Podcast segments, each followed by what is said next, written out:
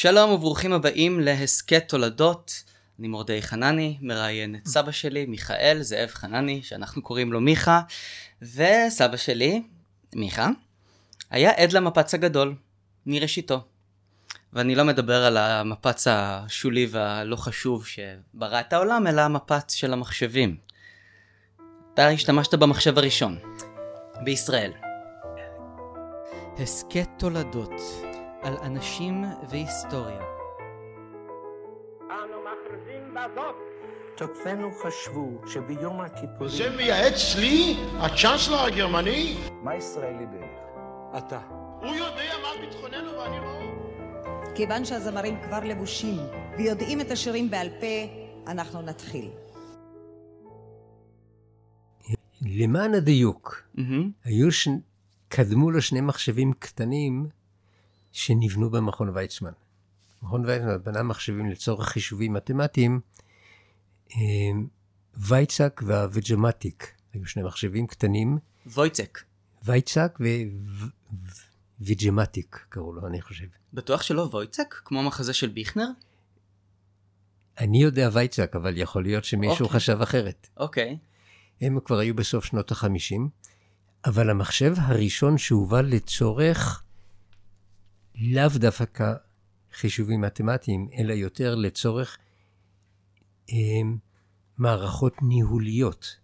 היה המחשב שהובא, אה, שנרכש על ידי צה"ל בשנת 1961, והותקן במתקן ברמת גן, ביחידה שקראו לה ממר"ם.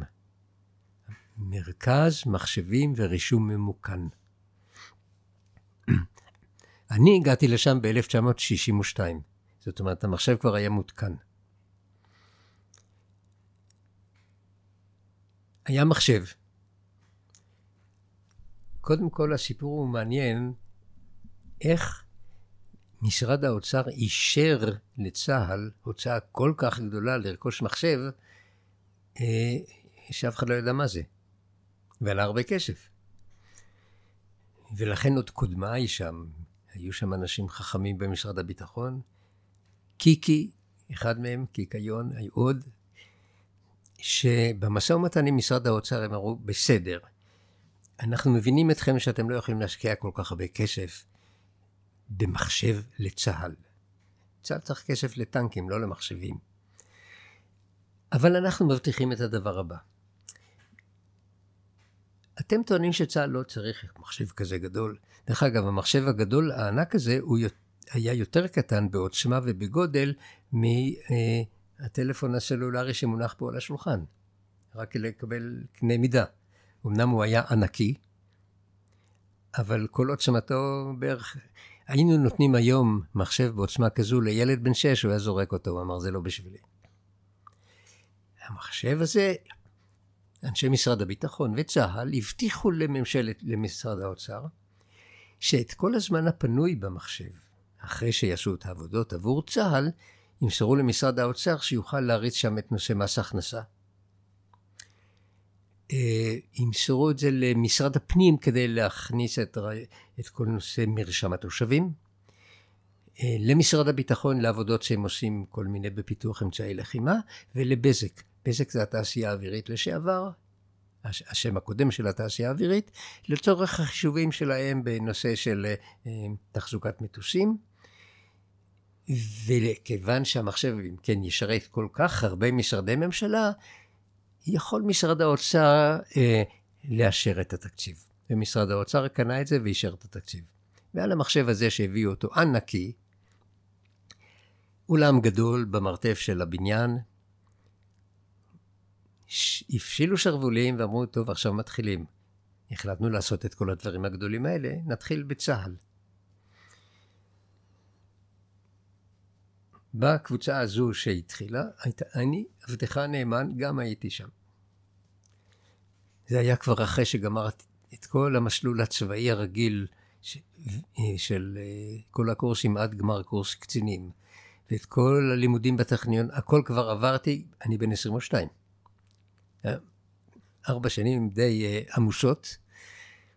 עוד היו איתי חברים דומים ברקע, ואמרו לנו ככה, תראו, הנה המחשב, אתם חכמים גדולים, למדתם באוניברסיטה וגם בטכניון. תתחילו לעבוד, תגידו מה עושים פה. הסתכלנו, אמרנו, טוב, בואו נתחיל לחשוב. וככה התחלנו. המפקדים שלנו היו קצינים ותיקים יותר שהכירו את הצבא. אנחנו באנו מתוך מחשבה שאנחנו נוכל להבין גם מה זה מחשב. ציוותו אותנו, ודווקא את המפקדים שלי אני זוכר מאוד לטובה, למרות שלא היה להם מושג בנושא מחשבים, אבל היו אנשים טובים מאוד. זכור, זכורים לי לטובה מאוד. גם מפק, המפקד שלי וגם מפקד היחידה. התחלנו לעבוד. מה שאני יכול להגיד אולי כדי לסכם את העבודה שעשינו שם, כשאני השתחררתי משירות חובה, ואז נסענו לארצות הברית כדי שם לעשות דוקטורט. שנה, אני חושב, אחרי שאני השתחררתי, הגיעו למסקנה שכל מה שעשינו בשלוש השנים האלה, או כמה שזה היה, לא שווה שום דבר. זרקו הכל לפח. התחילו את הכל מההתחלה עם מחשבים אחרים, עם שיטות אחרות. למה? כי לא, אף אחד בעולם לא ידע להדריך אותנו, ובוודאי שאנחנו לא ידענו, מה המשמעות של מערכות ניהוליות גדולות במחשב.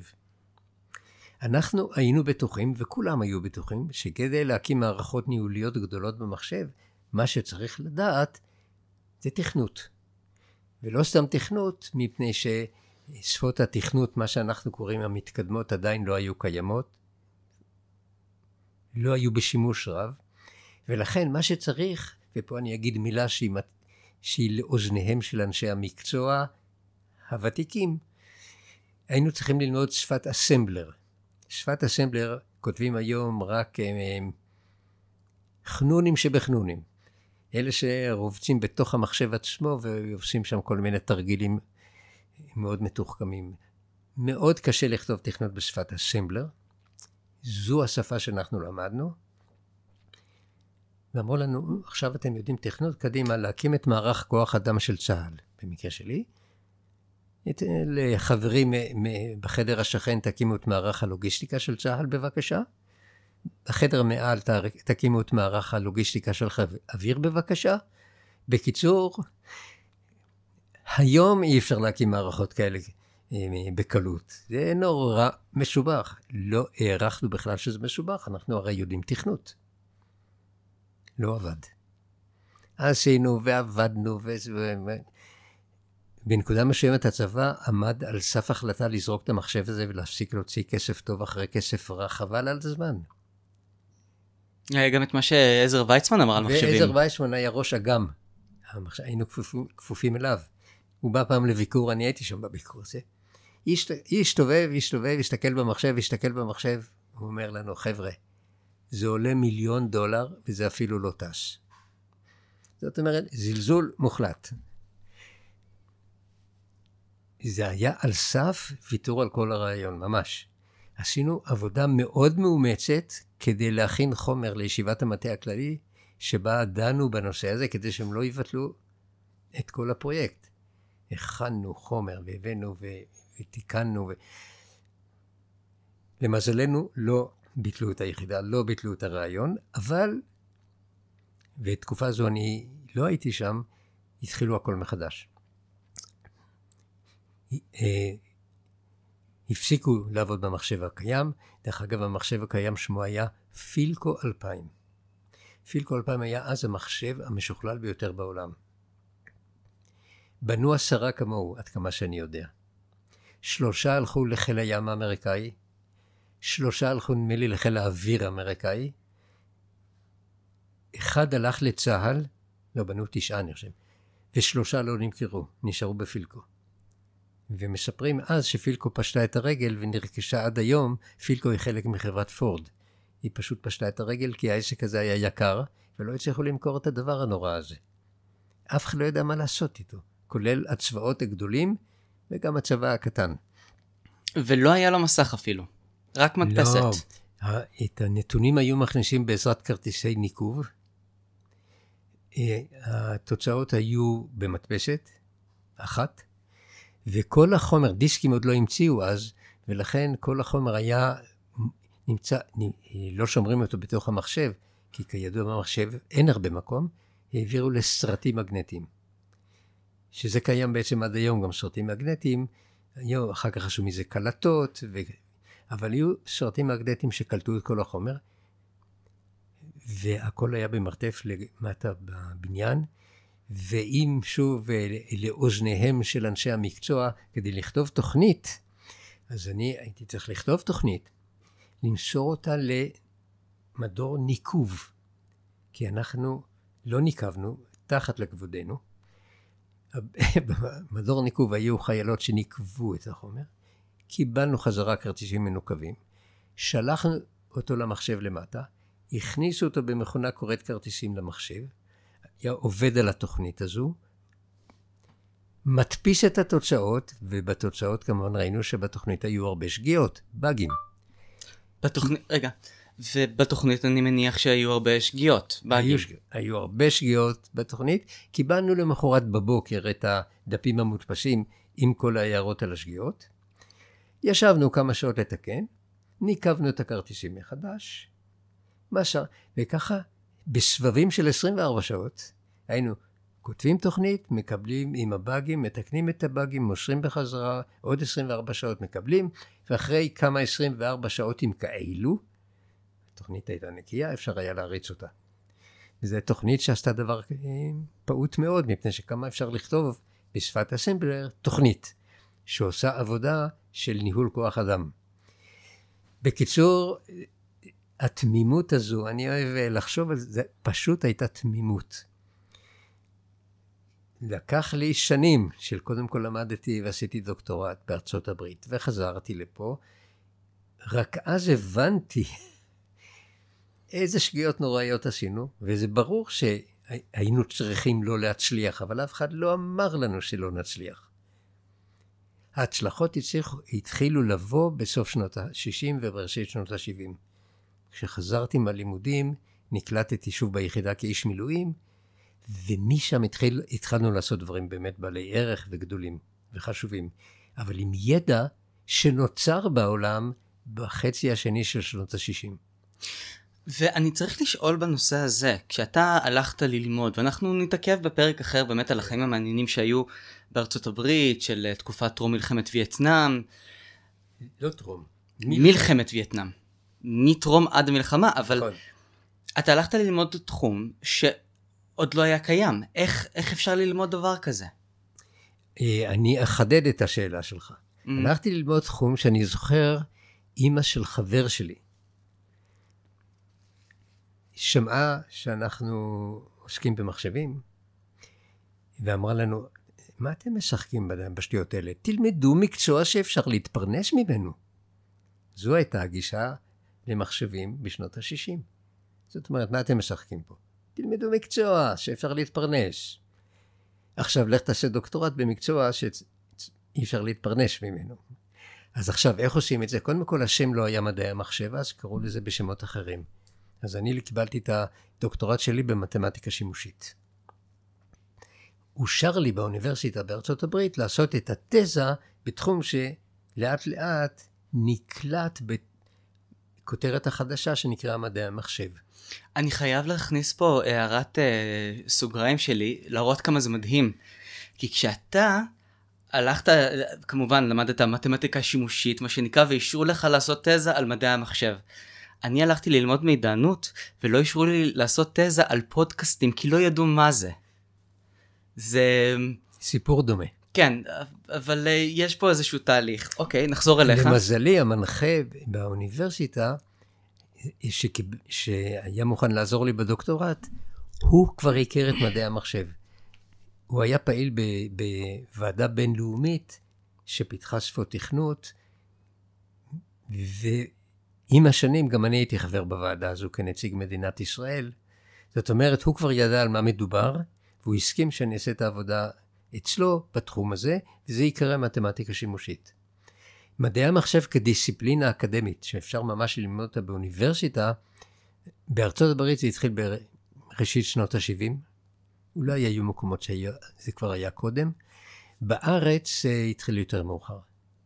זה התחיל ברוב האוניברסיטאות אה, כמגמה בתוך המחלקה למתמטיקה. ועם השנים זה ניתק ממתמטיקה והפך להיות דיסציפלינה עצמאית. בעקבותיה באה עוד דיסציפלינה אחת שבה בעצם עסקתי רוב השנים, זה נקרא מערכות מידע. מערכות מידע איננו מדעי המחשב, אלא מערכות מידע זה שימוש במחשבים למערכות ניהוליות. מדעי המחשב זה שימוש, זה בניית המחש... התוכנה במחשבים, כך שהמחשבים יעשו את כל מה שהם יודעים לעשות היום, שזה המון, אבל זה אין לזה שום קשר עם לנהל את uh, מערך גביית המיסים של מדינת ישראל, שזה מערכות מידע. היום יש לנו דיסציפלינה של מערכות מידע, בנפרד מדיסציפלינה של מדעי המחשב, וכל אחת מהן עשירה בחומר. כל זה לא היה קיים בשנות ה-60, ואנחנו התבקשנו כבר להגיע להישגים בלי כלי העבודה הבסיסיים האלה. כמובן שזה היה קשה. אבל לפחות, היום אני מבין בדיוק איך לא לעבוד. וזה טוב, אה, כשאני מרצה לסטודנטים, אני אוהב לספר להם לא רק על ההצלחות היפות של תחום המחשבים, אני נותן, לפחות בסמינר, לעשות עבודה על הכישלונות המהדהדים בתחום המחשבים. כי מהכישלונות לומדים יותר. הכישלון שלנו רק היה, בהתחלה, בהתחלה היה מוצדק, כי לא היו הכלים. היום יש כישלונות יפה מאוד גם עם הכלים. אה, ובהמשך, כשאתה היית כאן ביחידות המילואים ואתה היית בסיני אה, אחרי מלחמת יום כיפור, לאן המחשבים הת- התקדמו משם? כלומר, איזה שינויים גדולים אתה ראית מאז שחזרת לארץ אחרי הלימודים? תראה, קודם כל לסיני הגעתי כי אה, יש אמרה שחוזרת על עצמה כמובן, קורא בור בו ייפול. ידוע. בראשית שנות ה-70 עשיתי בעבודה במסגרת המילואים, אה, בנינו מערך שהיום לכאורה כל מי שעובד בגוגל עושה דברים כאלה, רק עשינו את זה קצת יותר מורכב. מערך אה, אה, דיווח בעזרת לא מחשבים, אלא מסכים שהיו על השולחן. הם לא היו מחשבים, הם היו קשורים למחשב מרכזי.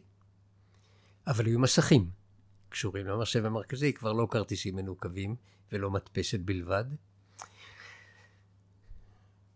פיתחנו מערכת מאוד יפה שעובדת עד היום, לא מחליפים אותה כי היא ממש היא אופטימלית, עובדת מתמטית אפשר להוכיח שהיא טובה מאוד, שהיא אופטימלית, שיודעת למסור לכל קצין שלישות או לכל אה, קצינים בכירים באגף כוח אדם, בקלות רבה דיווח על מה קורה בנושא כוח אדם בצה"ל. שזו הייתה מהפכה משמעותית אז. קיבלנו פרס על העבודה הזאת, באמת מהפכה רצינית. פרצה מלחמת יום הכיפורים. עכשיו, מלחמת יום הכיפורים, אני ישבתי בבית מפני שכל העבודה שלי בצבא הייתה עבודת הכנה, ל... לא עבודת מלחמה, אלא עבודת הכנה למלחמה, או. לניהול צבא. ברגע שנכנס העסק לעבודה, אה, פרצה מלחמה, אה, לא מפתחים דברים חדשים. עכשיו אה, יש בעיות בוערות. ישב מישהו בכוח אדם והשתמש במערכת הזו ושאל את השאילתה הפשוטה הבאה. אני מבקש את רשימת הקצינים שעדיין לא גוישו למילואים. כי גייסו את כולם, מיד, מלחמת יום הכיפורים. אני רוצה לראות מי לא גויס. רשימת קצינים שלא גויסו. אני ברשימה הזאת קיבלתי מיד צו גיוס, תבוא. באתי. כך, אה, אבל מה אני אעשה? אני את המערכות הממוחשבות מכיר. נתנו לי תפקיד אחר. כמובן, הם חילקו, היינו שם קבוצה של אנשים, שכולם היו בדרגות סגן, סרן, כאלה, אה, שעסקו בכל מיני דברים אה, של פיתוחים ואמצעי לחימה וכל מיני, שהפסיקו את העבודה בהם, גם במילואים, ונתנו לנו עבודות רש"ר. במרכאות, ולי נתנו עבודה דווקא מעניינת, כמה שהייתה לכאורה שולית. אני הייתי ברפידים, שהייתה העיר הצה"לית הגדולה בסיני, יחד עם עוד אה, שניים, של, שלושה סגנים ומפקד היחידה שהיה קיבוצניק מקיבוץ אורים, ותפקידנו היה לדאוג שכל חייל בסיני, וגם מעבר לתעלה, כי כבשנו את מעבר לתעלה, כל חייל, כל יום, יקבל את המכתב ששלחו לו מהבית ערב קודם. ובנינו מערכת, כל חייל בסיני קיבל כל יום עד, עד שעות הצהריים את המכתב שכתבו, ששלחו לו ערב קודם מהבית.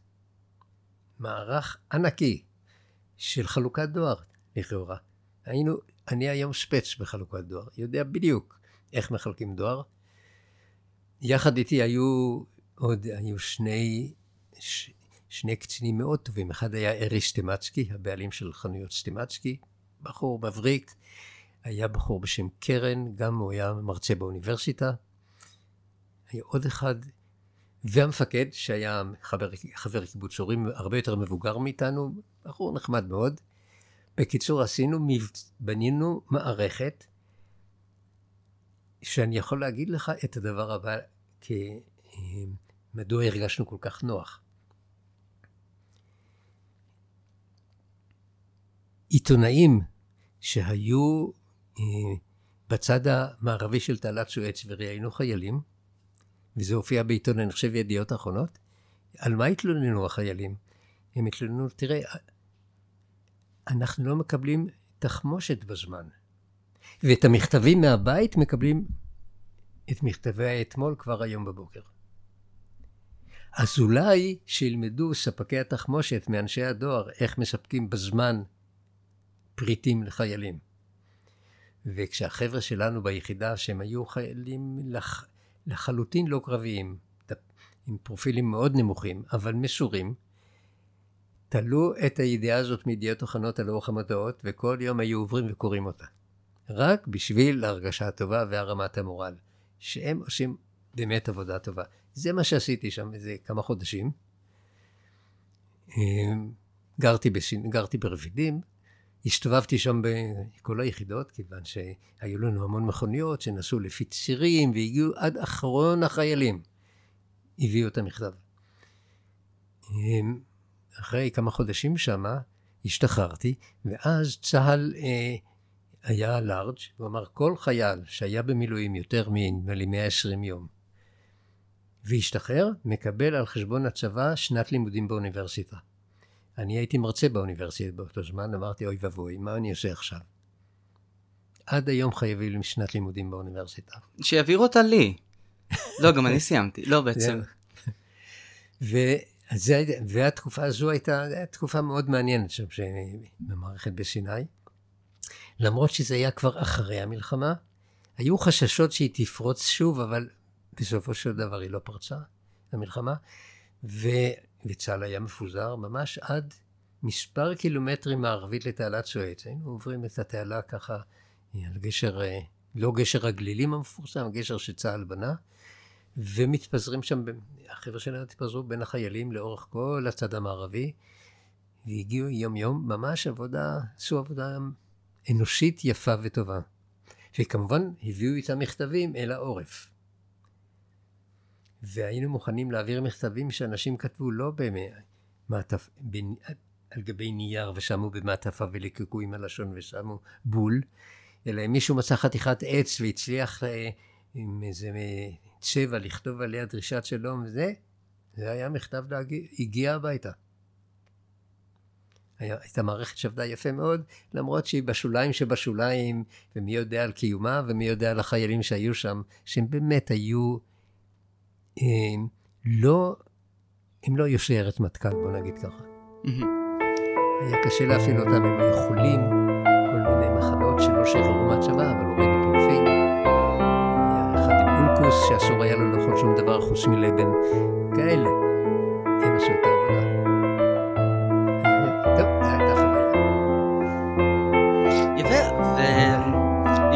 הזה, אז אנחנו אה, נכתוב פה את אה, הערת הסיום שלנו. תודה רבה, מיכה. אנחנו נתראה פה, אני מניח, גם בפרק הבא של הסכת אה, הולדות.